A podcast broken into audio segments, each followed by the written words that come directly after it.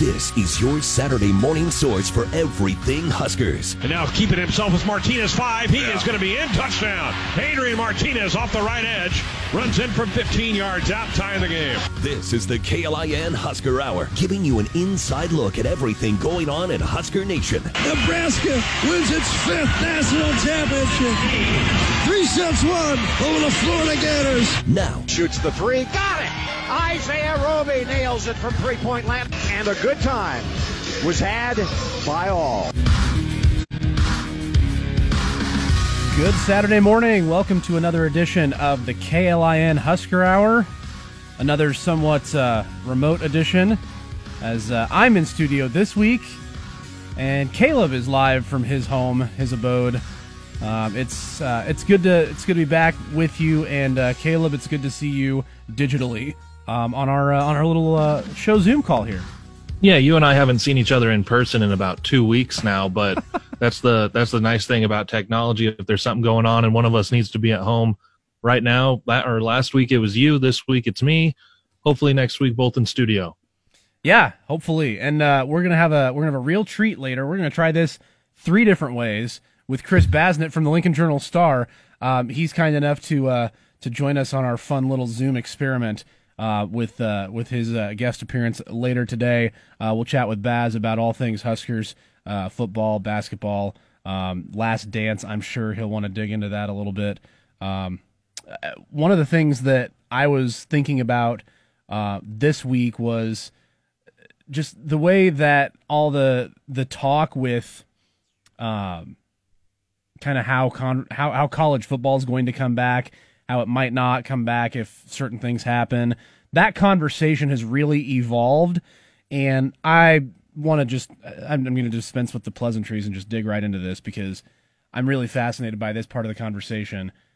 You had people who were willing to talk about it earlier, Caleb, say, you know what, I don't think we're going to be able to do this if students aren't on campus. Like that was the drop dead. Hey, we can't do this one if we can't have this. That was the main provision earlier on that folks were talking about. Now, you see people starting to relax that a little bit. They're like, oh, you know what? I don't think we want to make that our standard because I don't know that that's going to happen at every school across our conference. The evolution on that is really interesting because I read it as they are really trying not to paint themselves into too much of a corner because they know all of the budgets in all of the schools are so dependent upon football that if they don't have it in some form, it's really going to hurt. Yeah, you had, I think the biggest one that really changed the tune was the Big 12 commissioner, Bowlsby, who was the one that was out front saying, if students aren't on campus, you cannot have student athletes competing. Bowlsby, in this Brett McMurphy article with Stadium, says, well, if they're online classes, maybe we can still have the athletes competing. And we had James Franklin, the Penn State football coach.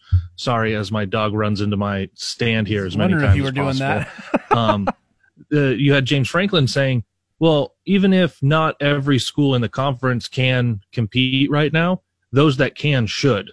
So you're starting to get a lot more loose on what the regulations are for teams being able to compete and what their expectations are this fall. Yeah, so yeah, Brett McMurphy is the writer who had this piece in Stadium earlier this week. It came out, I think, on Thursday. Multiple conference commissioners basically changing their tune on whether or not they should be playing college football games without the entire student body allowed on campus. You have Bob Bowlsby and John Swofford, the main ones quoted in there. Larry Scott's got a little bit in there, too. Bowlsby and Swofford, Caleb, both say, yeah, I think that we can play even if students are on campus, even if they're kind of subscribing to the James Franklin theory of, yeah, you know what, even if not all of the schools can do it, we should still play because 13 of the 14 or 12 or 11 of the 14 can. And then you have Larry Scott over in the Pac-12. He reiterated his point that it's still highly unlikely that would occur with his conference. I don't know, and we've talked about this, there's not a czar or a commissioner of college football at large. The NCAA doesn't run it. I don't know that you'd have any easier time doing it that way because you'd have all these different commissioners trying to make the decision. But if you, I don't know how you have the non-conference season go on when you have all these different conferences trying to ascribe to these different, different standards, different thresholds to meet. It's, you might just have, you know, hey, play as many of the conference games as you can and get out next year. You also had this week, I believe it was the Oregon governor said all events, sporting events through September should be postponed, rescheduled. So that throws in one for the Pac-12, that throws in a giant wrench there. Yeah. You talk about the non-conference, you've got the few independents that are out there. I know people want to still play Notre Dame, but since Notre Dame's not in a conference, if your conference comes out, let's say the Big Ten says you just have to play a conference schedule, and then the Pac-12 says that as well. Well, what are a couple of the biggest Notre Dame games? Michigan and USC. Mm-hmm. Like those are some of the bigger games that Notre Dame plays each year.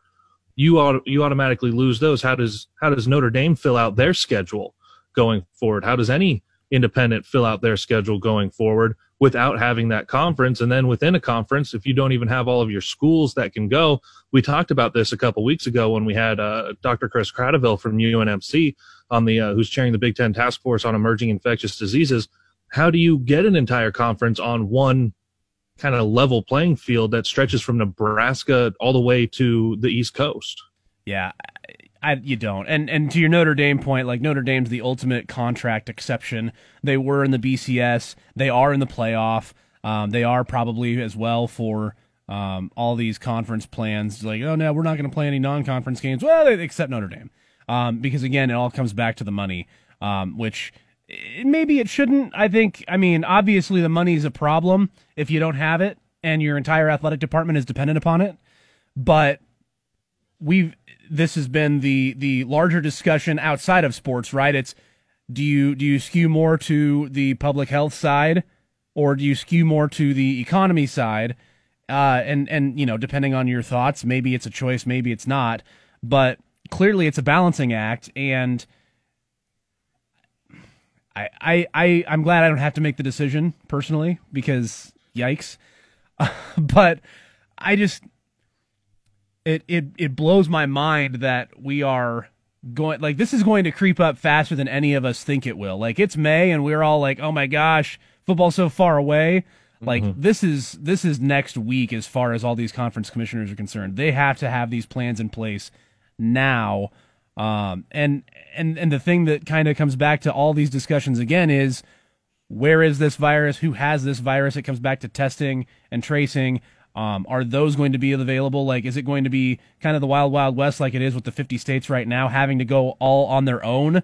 Is because the NCAA isn't going to be able to just like say, yeah, we're going to get all these tests and distribute them ourselves. No, the commissioners are going to be essentially like the governors in this scenario, and they're going to have to be, you know, maybe bidding against each other, you know, fighting for those tests or contact tracing or what have you. Like all these different resources that are so scarce now, you're going to have sports organizations and colleges and universities within the NCAA fighting for these same resources now. Cole, you brought up the money part, and that I think that gets down to what is a giant change for these college commissioners and athletic directors. If there is not a college football season, the amount of TV money that gets lost on that, like you can forget the amount of money they lose in home ticket sales. But the TV money that gets kind of lost in all of that, I think that's caused a shift to, okay, well, at least if they're on online classes, we can find a way to get the student athletes to play, and you can have all those things. The other part of the money issue is you do not have a name, image, likeness thing passed yet. So if you don't have any student athletes on campus or any students on campus at all, but then your student athletes are told to go out and play so your university can make money to make the budget, how do you make those two pieces fit into that same puzzle of saying, well, it's amateurism. You guys still don't get to make any money from your name, image, likeness, or from how you go out and play a game. But now we need you to go out and do that so our university can make a budget for this year. Yeah. It's a mess. as most of these types of situations are. I mean, sports is kind of trivial when you think about other stuff that's going on with, you know, the amount of people who are out of work and whatnot. But it's so often the sports events that come right after, you know, national tragedies and things like that. That's what kind of gets people a little bit of taste of reality, a little bit of taste of what it was before this bad thing that happened. And right now you don't have it. Like, you have the UFC event tonight. That's going to be, you know, the next thing. You've had this, the Last Dance documentary that's kind of gotten some people by, but just a little bit of taste of ESPN bought the rights to the Korean Baseball League. I mean, we are desperate. We have hit complete desperation mode at this point. I can't even imagine what it's going to be like in the fall if football as we know it isn't. And I mean, football as we know it is not going to happen. You're not going to have 90,000 people tailgating and all filing into Memorial Stadium all at once. I would be completely shocked if you had a normal, full Memorial Stadium experience. I don't know how that affects the sellout streak. We can get into that later, maybe. I think you just wipe away any sort of sellout obligations for this season, but that's the. Again, a minor detail here. You're just searching for some sort of normalcy, and sports is usually how you get it. And right now, without it, people are just kind of grasping at straws for something like it. We need it back, not just for our own sakes of what we watch and what feels normal, because right now all we have really is recruiting and then people getting angry at each other on Twitter and old alumni now having Twitter fights, and that's the last thing any of us need right now is arguing over, well, who's still a true Husker fan while there's no games going on? Who's trying to tell their kids that they should or shouldn't be a Husker? Oh, my God. This is it's out of hand right now. We need games back. I hate to break it to you, Caleb, but that was happening before all of the COVID stuff came down. Like, Tommy Frazier posting halftime comments during the Bo Pelini era. Oh, fire on Twitter. Everybody wants a take. At least at that time, there were games going on to be a little bit more of a distraction to go, oh, okay, this stuff was said, but now there's a game. Okay, now there's a volleyball game on Tuesday. And now we look and see, okay, this other news came out. We've got this from practice. And now there's another football game happens on a Saturday. You at least have all that. Right now, what do we have? We have the Twitter fights. That's it. That's all that comes out with any of the stuff around recruiting. Right now, we should be in the middle of a baseball season and softball. And we should have seen what women's basketball did through the WNIT instead of Kate Kane going back and her whole family kept getting coronavirus back in New York. There are so many different things that we should have right now, but we're stuck with the parts that are like, okay, how ugly can it get? Yeah. Not good. And there's lots to work out. There's lots of stuff that we need to kind of figure out as a sports world, as we understand more about how this virus is going to be affecting everything. There's a lot of details to work out. I hope that most of the commissioners can kind of end up on the same page. I mean, it's inevitable that somebody's going to say, no, my idea is better than yours, so I'm going to do this differently. Like, that's going to happen. But you hope that you get some sort of uniformity, that enough of these guys can agree on enough of the details to make it somewhat normal for this college football season, because I think it's going to be anything but for the most part. All right, right now we're going to hit our first break. Again, Chris Basnett from the Journal Star is going to be joining us. We've got some basketball recruiting news from this week, some bad, some promising. We'll get to that. More on the fall football discussion, and you touched on it a little bit too, Caleb. A little controversy with an Iowa commitment this week from a Husker legacy. A big offer going out for Nebraska football as well, and that Kate Kane story that you brought up too. There's a lot to get to yet this morning. Thanks for being with us. This is the KLIN Husker Hour, 1400 KLIN. Giving you a complete review of the Huskers news this week. This is the KLIN Husker Hour on Lincoln's Husker Radio, 1400 KLIN.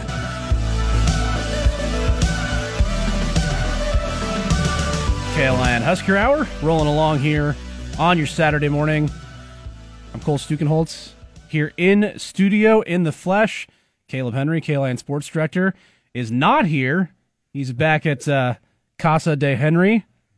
I understand that the dog has been neutralized. We're not going to have the thump, thump, thump on your mic, so that's cool. As Mark Vail would say, she has been exiled for the good of the realm. There you go. Yeah. She's corralled onto the balcony, which is fine for her because now she gets to watch her world, gets to watch her kingdom. Yep. Although right now she's very upset and just staring at me through the window, but we'll press on. I got the sense that I was going to get a similar type visit, but it would have been more disruptive from one of my children coming down the stairs to the basement. But thankfully the wife, she kept things in line upstairs, so that didn't happen last week. That would have been interesting. Let's dig in a little bit to the controversy that you wanted to discuss a little bit, which I don't know that it's a controversy. It's just a decision by an 18-year-old kid as to where he's going to go to college. Not even 18 yet, probably 17. Anyway, Keegan Johnson, he's a Husker legacy.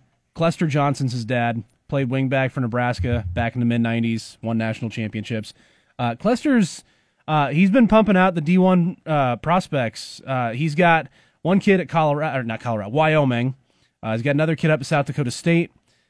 Now Keegan, athlete out of Bellevue West. Thank you, T-Birds.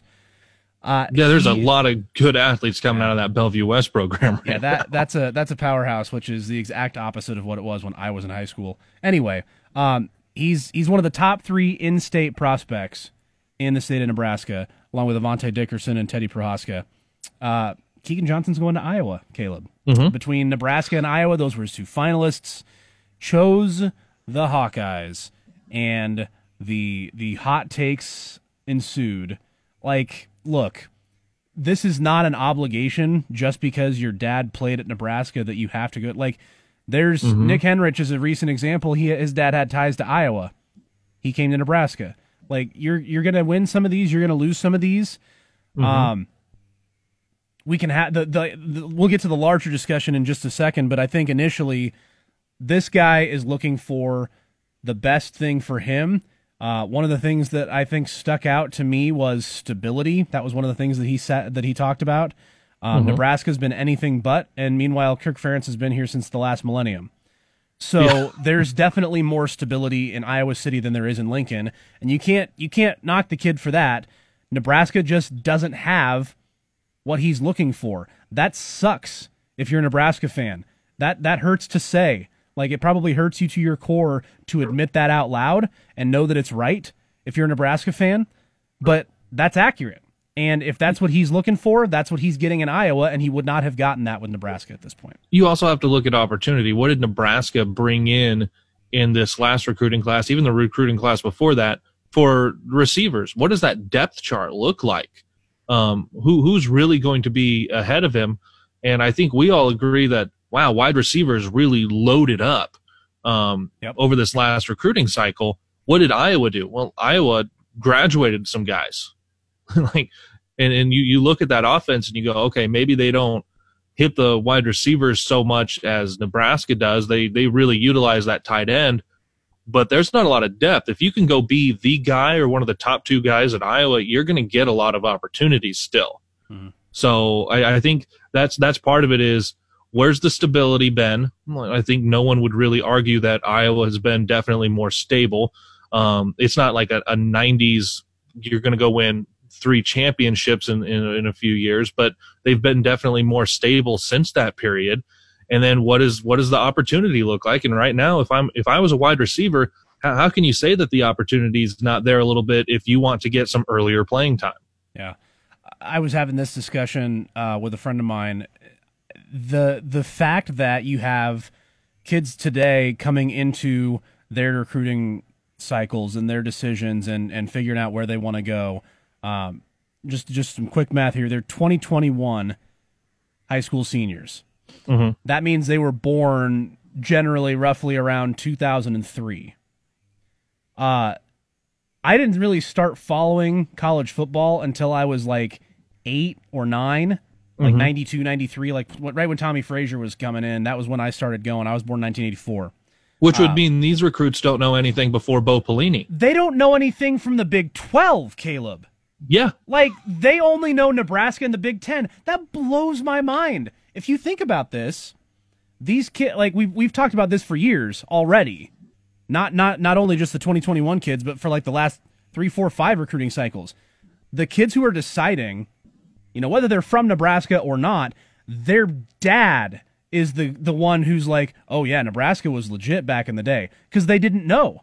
Like, their memories of Nebraska, kids who were, you know, committing to Nebraska 5, 6 years ago, they might have remembered Zach Taylor winning Big 12 Offensive Player of the Year.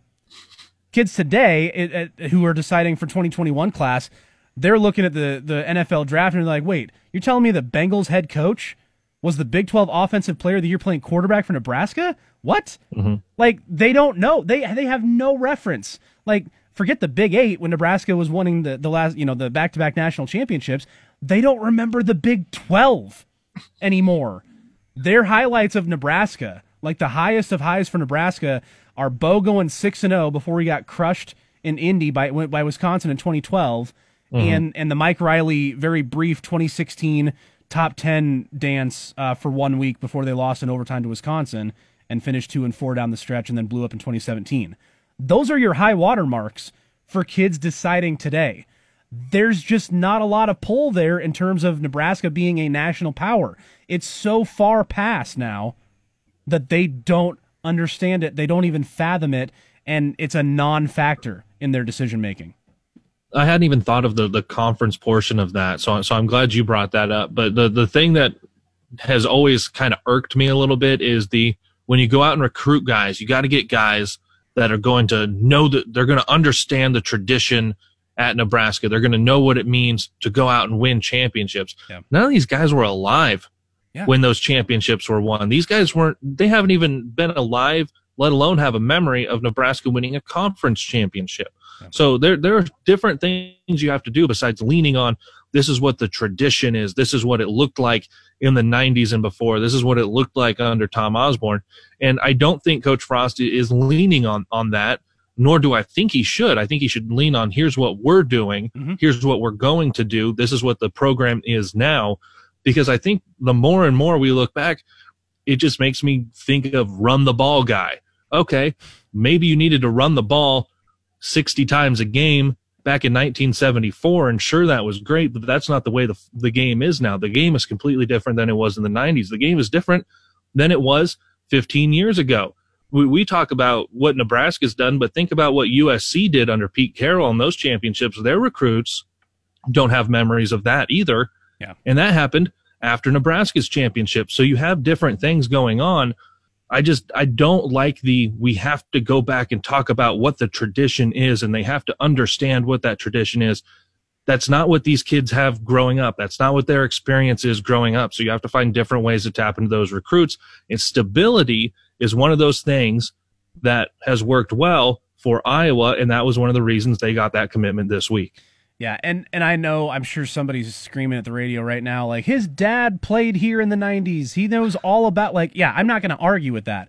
Clester Johnson was he was a wide receiver in an option offense, but he's blocking downfield. He's making catches on third down on those, you know, those funky-looking option throws. Like, Clester Johnson does understand it, and I would think that his kids have seen plenty of those highlights throughout their youth. That still doesn't factor in as the main reason why a kid is going to go to where they're going to go. Like, I, you know, for some, there's probably a little bit of a pull to try to do what dad did, and, you know, want to make dad proud and wear that same uniform. And for some, that may not be as much of a factor. Maybe that was a really big factor for Keegan Johnson, and he's just, you know, he still had to weigh that with what he wanted to do, and maybe he wanted to carve his own path, and, you know, he talked about the stability thing. And look, if he's asking dad about it, dad's probably going to be honest with him. I would think he would want, I would hope that he would be honest with his son and say, hey, do what's best for you. Don't worry about where I went. If you want to factor that in, that's your choice. Obviously, I went there. It'd be great to see that. But you know what? I'm going to be proud of you wherever you go. I'm sure that was part of the conversation. There's not an... It's Nebraska fans have this complex where it's like something is ordained. Like, this was hard work to get to the point where they are like, the one thing that you can say about what Nebraska is doing now that ties back to the old days is, like, you can still say, hey, Nebraska's an innovator. We're doing things before anybody else is. You had the weight room and the weightlifting with Boyd Epley and Husker Power. You had that. You had Tom Osborne always innovating on offense. He was doing some of the stuff with, some of the option looks from the shotgun with Scott Frost at quarterback in '97 that you're now seeing in the NFL. Like, Osborne is definitely an innovator as well. You have the NIL stuff with what Frost is doing with the university today. That is on the cutting edge, and that's definitely something that you can push and talk about. But beyond that, you got to get to winning on the field, like flat out. There has to come a point in time where 20, 25 years of this, hey, you know what? Nebraska's trending in the right direction. They're getting there. They're close. You have to be able to do it on the field at some point. You have to be able to produce results, because ultimately, if you don't produce results, you're going to continue this cycle of inconsistency. You're going to churn through assistants and head coaches over and over again, and you're not going to get the kids who want the type of stability that a school like Iowa, as tough as it is to say, a school like Iowa is offering that. And we have to get away, we being the overarching we of Husker fans, because I would imagine not many folks listening to this aren't Husker fans in one way or another, but we, in general, have to get away from thinking that we are owed anything with recruits.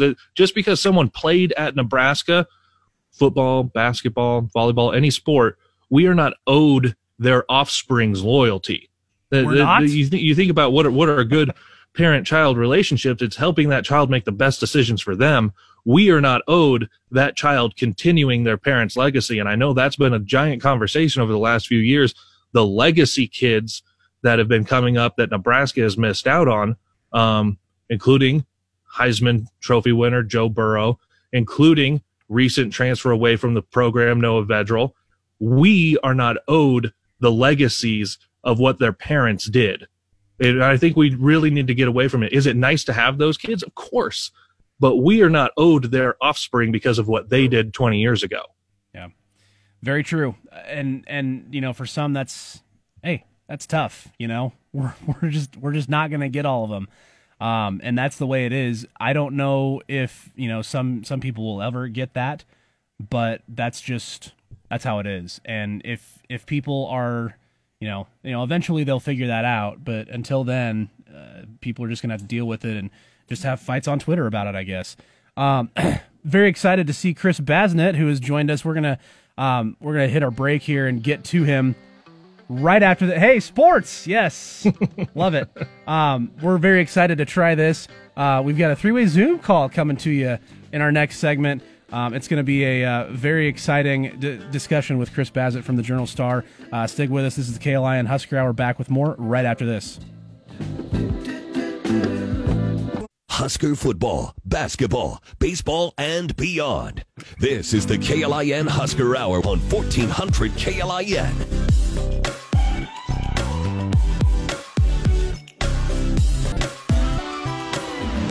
Back here on the KLIN Husker Hour. Had a good show so far, and it's just about to get even better, because right now, not on the phone, on the internet, through the magic of Zoom, we have Chris Basnett from the Lincoln Journal Star joining Caleb and I right now. Baz, how have you been living during the quarantine life? This is my first ever Zoom call, so I'm very excited about that. Other than that, I've been very bored. I sit at home. I play with my dog. He's laying down in front of the desk right now. Yep. And I just hang out and wait to come on the air with you guys pretty much. Well, I'm glad that you have. We do want to get to quite a bit. I want to start with something we haven't hit on yet today, and that's the Nebraska basketball recruiting news. Sanogo was a no-go. Judges, that okay? Boo, no. I'll allow it. He was. I mean, it was everybody thought Nebraska or Seton Hall, and he goes to UConn instead. So Nebraska kind of has to go to a plan B. Baz, what was the thinking behind what Hoiberg and folks were doing? Were they counting on this one, and they did have a plan B, just kind of a, just in case, or Was this maybe something that they thought might happen, and who are they talking to now? Yeah, I think it was certainly a little bit of a surprise to Nebraska. You know, I think a lot of people close to the program who had kind of been following this thought Nebraska had a pretty good chance to get this guy. And a lot of that goes to Matt Abdelmassey's recruiting ties on the East Coast. Of course, Adama Sanogo attends high school in New Jersey. And it's – I don't want to say Nebraska was shocked by it because, like you said, I think Seton Hall was also a team that was in the mix for him. But I think UConn kind of came out of nowhere a little bit, even though they were one of his finalists. You know, it seems like that was kind of almost a last-minute deal, almost a last-minute flip. Whether Sanogo was going to choose Seton Hall or Nebraska, I think UConn was able to kind of swoop in there at the end. So probably some surprise. I don't think you're ever totally surprised in recruiting, especially basketball recruiting. And, yeah, so there's always a plan B. You know, later that same day, Nebraska talked to a kid by the name of Gabe Wisnitzer, who's a 6'11", 240-pounder, went to Hargrave Military Academy in Virginia this last year, and not a top 50 kid like Sanogo, but, you know, still a top 150 kid, obviously a lot of size, able to face up and kind of play facing the basket a little bit and shoot the three a little bit, maybe a little bit more advanced offensive game than what Sanogo had, but certainly not the rebounder defender that Sanogo is. Talking with Chris Basnett from the Lincoln Journal Star about Husker hoops. We've talked about this a little bit on the show over the last few weeks, Chris, and it's how Nebraska is going to try to do what folks who have, you know, a couple of bigs do in terms of their like rebounding and their playing with size. Nebraska doesn't have, you know, your prototypical center. I don't know that they really ever will again. It seems like, you know, Alex Marich was a unicorn at this point, we think, but you got Ivan Widrogo, you got Derek Walker, who's 6'8". Delano Banton is also 6'8", but he's more of a guard. Lat Mayen, who's coming in as a transfer this year, 6'9". They're just kind of you know, do it by committee, right? That's kind of how they're going to have to operate is in terms of the size and rebounding against some of the teams of the Big Ten, right? Yeah. Not landing Adama Sanogo doesn't mean that Nebraska doesn't have any size up front. And you just mentioned all the guys. I think Shamil Stevenson's a guy that's going to be able to really rebound the ball for them. Yeah. I think Teddy Allen can rebound the ball a little bit for them. He averaged almost 8 rebounds a game at the JUCO level. Is a great athlete. You know, I think some of the guards Nebraska is bringing in, if they're able to get eligible, Kobe King especially is a really good rebounder for his position. So Nebraska has guys to rebound, and they'll be a better rebounding team than they were last year just because they're going to be more physical, they're going to be more athletic, and they're going to be a little deeper. A guy like Widrogo's got that year of experience now and kind of understands what it's like. We all saw what he did, you know, the last month of the season. He really took a big step forward. So, yeah, it's not necessarily ever going to be, you know, one guy. For Nebraska, I don't, like you said, they'll probably never have a traditional center in that sense. But, you know, if you've got a bunch of 6'8", 6'9" guys that are really athletic and long and can jump, then you'll be able to do all right on the boards. Baz, Cole and I last week, we talked about the incoming sharpshooter making that jump from D2 to D1, and Nebraska has had a little bit of success. And I know someone that you're kind of familiar with was a guy who made that D2 to D1 jump, Drake Baranek, the Ravenna alum, now Kearney High boys basketball coach. What is that jump like? And I think he's going to have to sit out this next year, but how much does spreading the floor with a guy who's 6'7", 6'8", and shoots from 30 feet out? Yeah, it's an interesting experiment. You're right. You know, I would have liked to have seen Drake Baranek play in Fred Hoiberg's offense. He, of course, played for Doc Sadler, and they just played a different way. You know, there's no good, bad, or otherwise about it, but it would have been interesting to see Drake in this offense. I think this is a guy that can make the transition because he has the size. He's 6'7", 230. You know, it's not like he's a string bean out there. He's got the build that you need to play at this level. It's just, can he adjust to the speed of the game? Can he adjust to defenses closing out on him a little quicker and maybe game planning for him a little more, even though he was the leading scorer at the University of Indianapolis, which is a really good Division II program.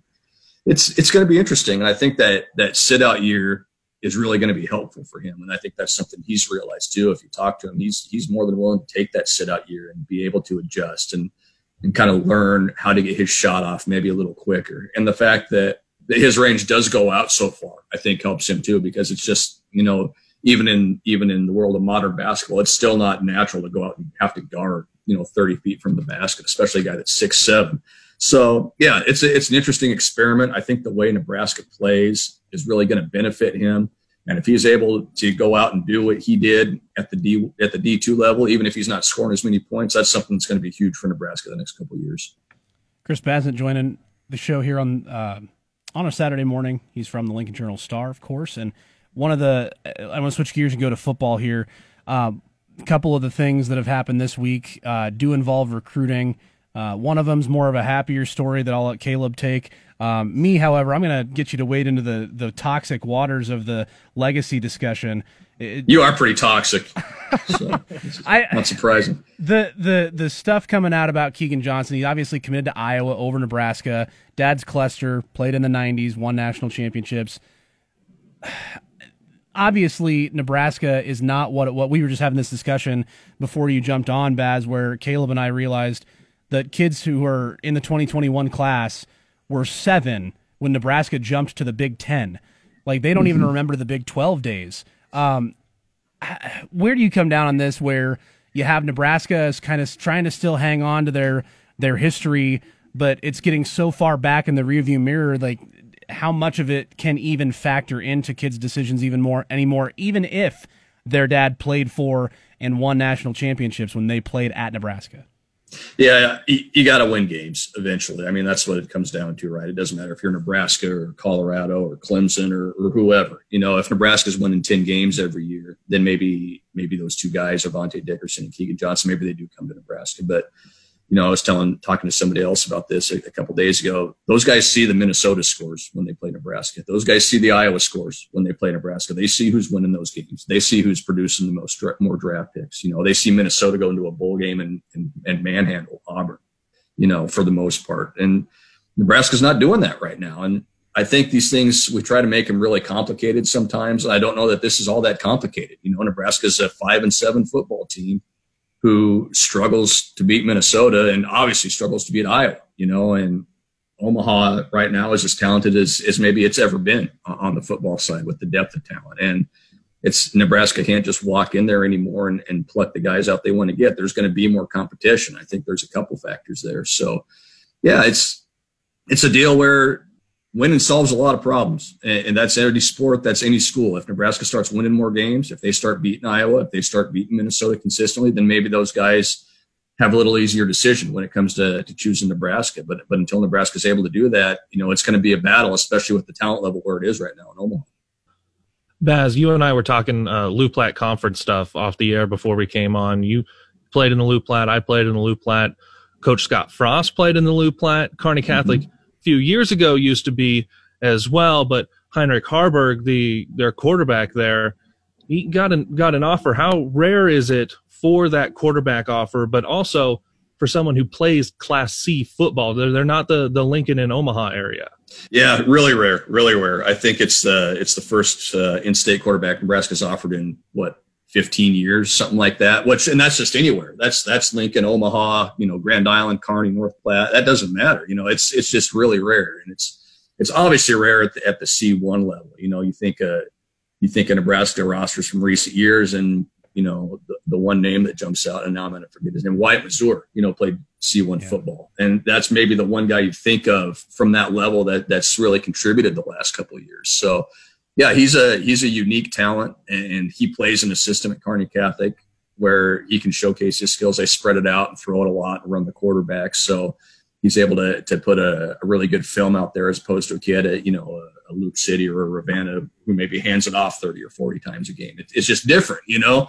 So, it's unique.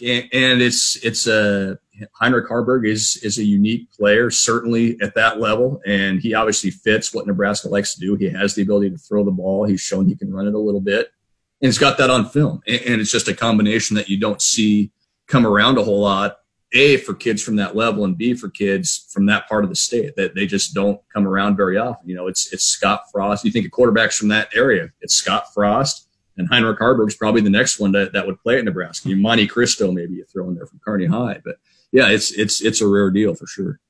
Fun fact: Monte Cristo was once my Little League baseball coach. There you go. Yeah, I was born in Clemson. His son's a pretty good baseball player now. That's how old we're getting. Yeah, Drew's committed. Hey, there's a legacy. There's an in-state kid. Yeah. From Omaha. Supposed to come coming here, to right? Nebraska. Obligated. Caleb, go ahead. Sorry, you were talking. Oh, no. As soon as we started talking about legacies, I forgot everything again. All right. Yeah. Well, I'll pick this back up. We'll wrap up with this, Baz. We were talking earlier about the Brett McMurphy article, how he started getting into conference commissioner conversations, how you're trying to figure out how you might be able to play this fall if students aren't on campus, if not all conference schools are able to have students on campus, but most are.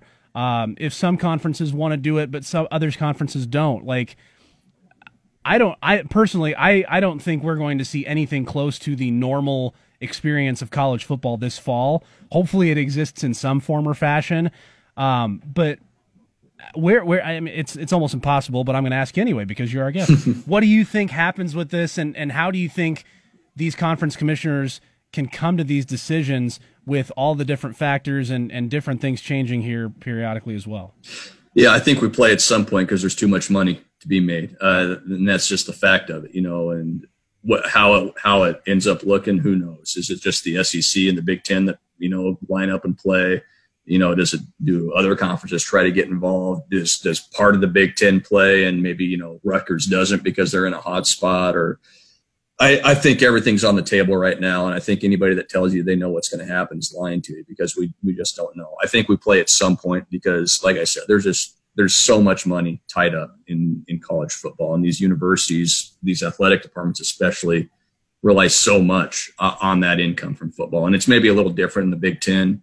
You know, at a place like Nebraska, where you've got so much money coming in from the Big Ten network, you've been smart with the way you've kind of put money in reserve for whatever occasion. Turns out it's a global pandemic right now, but it's going to be different for every school. I think it's not just conference to conference. I think it's going to be school to school. But you know, at the end of the day, it's all about the dollar, right? And so if schools are going to play, they're going to play, whether that's in September, whether that's in December, whether that's next spring.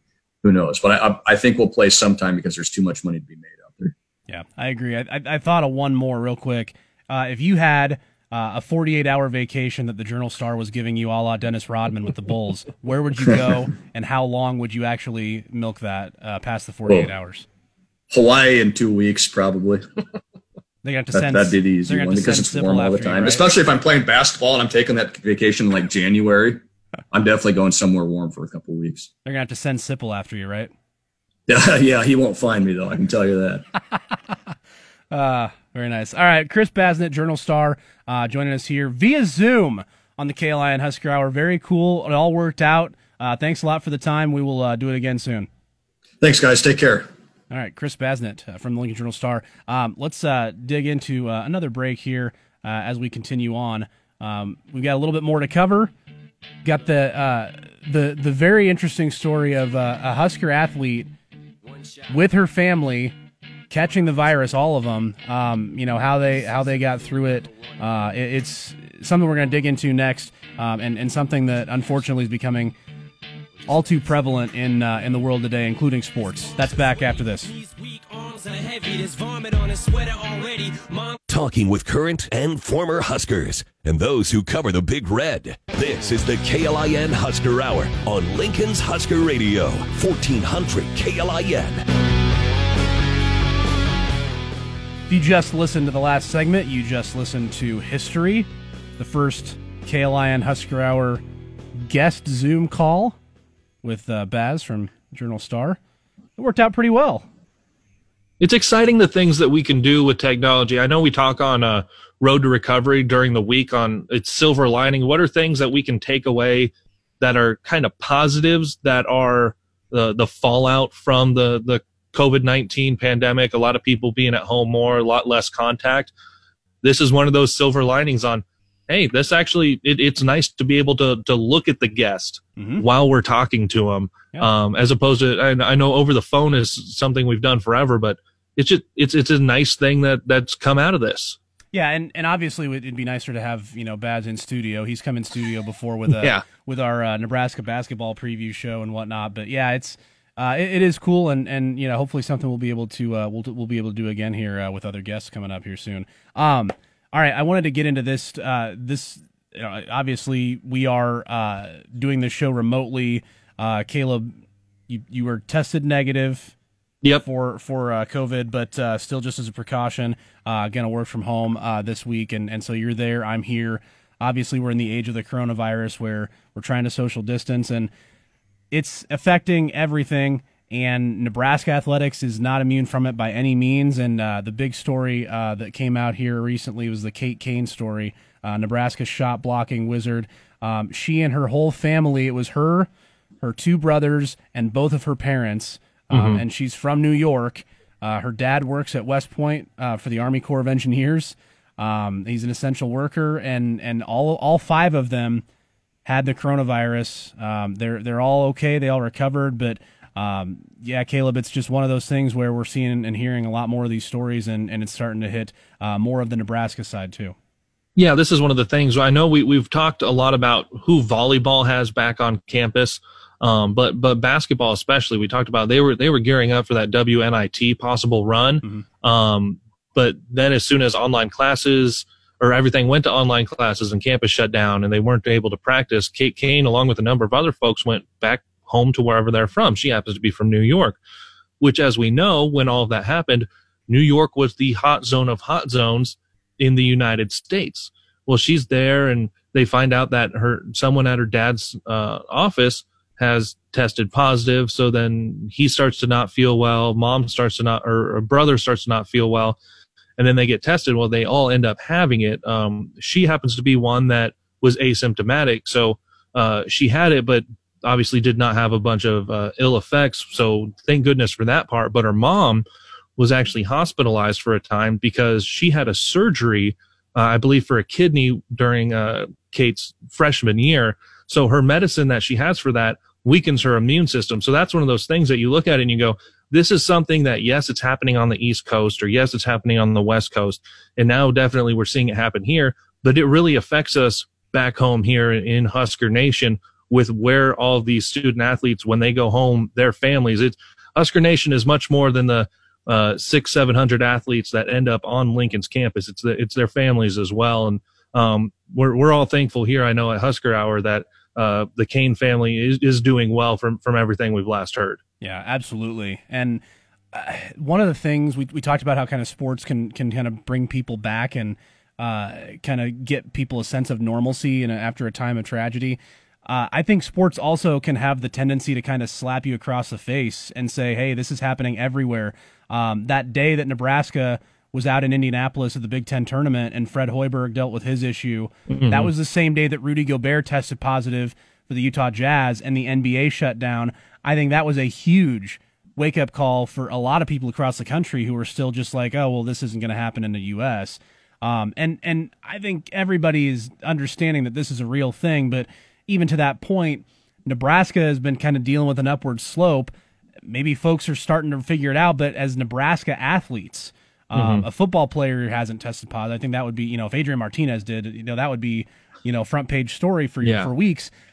A really good, you know, very good player for women's basketball, maybe the best player on the team, especially with her defensive presence. I mean, this was something else just to hit home for a lot of people, I think. And like you mentioned with her mother, she had, you know, kind of one of those pre-existing conditions with a genetic kidney disorder that made her a lot more susceptible to it. Thankfully, she pulled through. But it's going to continue. Like, this is not where this ends. You're going to see more of these stories, I think, unfortunately, that tie back to Nebraska athletics, and you just hope that, you know, people are still trying to stay as safe as possible, even as things start to reopen back up, because there's a lot of family members. Even though these high school and college athletes, they're usually pretty good, right? They don't have things wrong with them because they're able to perform, and it's the family members, it's the people in their lives who are susceptible that you worry about. And we are, since you brought up that date that the Nebraska was at the conference tournament, that's the same day that Rudy Gobert tested positive. That was the same day that we learned that down in Australia it was Tom Hanks. So all of a sudden it's a famous person too, who's tested. That was March 11th. We're 2 days away from being 2 months without Husker sports. Yeah. Obviously, here in the state of Nebraska, we got State Boys basketball went a couple more days. That went to the 14th. We're less than a week away from saying it's been 2 full months since we've had sports in the state of Nebraska. Crazy. Yeah, it is what it is, and it's not gonna change for a little while. So we are into some strange territory, have been for a while, and it kind of remains to be seen when we get out of it. One thing we do have though, we have really, really hot takes on Twitter. Those will never go away, ever. And we got a little bit more of us. We're still going every week. We'll be back to wrap this thing up right after this. Another edition of the KLIN Husker Hour. You're listening to the KLIN Husker Hour on Lincoln's Husker Radio, 1400 KLIN. All right, back to wrap this thing up. Our thanks to Chris Basnett from the Lincoln Journal Star, joined us earlier. If you missed it, always catch up with our show on the KLIN.com podcast page. You can follow us on Facebook and Twitter as well, at KLIN Huskers. Caleb Henry, Cole Stukenholtz here with you, closing this thing out on a Saturday morning. And Caleb, we didn't hear anything from the Big Ten this week. We did get one thing on Monday. Oh, okay, yeah. I just remembered that. So their suspension of organized team activities was supposed to end on May 4th. Well, it was going through May 4th. The Big Ten came out and extended that. That now goes through June 1st. So for this entirety of the month of May, you cannot have those organized team activities. They can still have Zoom calls. You can still have the individual kind of workout stuff, but you can't get the groups together. And I know that's one of the things coaches, especially coaches like John Cook, who are not used to sitting and waiting for things, they're really itching to get those things back going. Yeah. All these coaches, I feel like, are those types of personalities where they're like, I have no control over this, and I'm used to control. So that's difficult, I would imagine. And I mean, even us to a certain extent. I mean, fans have a certain amount of control. Like you have this score app on your phone, and you get these your content comes when you want it. Everybody's in that same boat. You don't have any of that control. We do, however. There's UFC tonight if you're into that sort of thing. Korean baseball is live on ESPN and getting replayed all the time. Taiwan baseball had fans in the crowd yesterday. That's right. Go Guardians. And then you also have Last Dance episodes 7 and 8 on Sunday. There's still some sports out there. Of course, if you need. If you need to argue about whether a legacy on at Nebraska should be going to somewhere, you can always do that on twitter.com, of course. Caleb, good to see your face. We will see you hopefully in person next week, and we will talk to all of you next week. Go Big Red.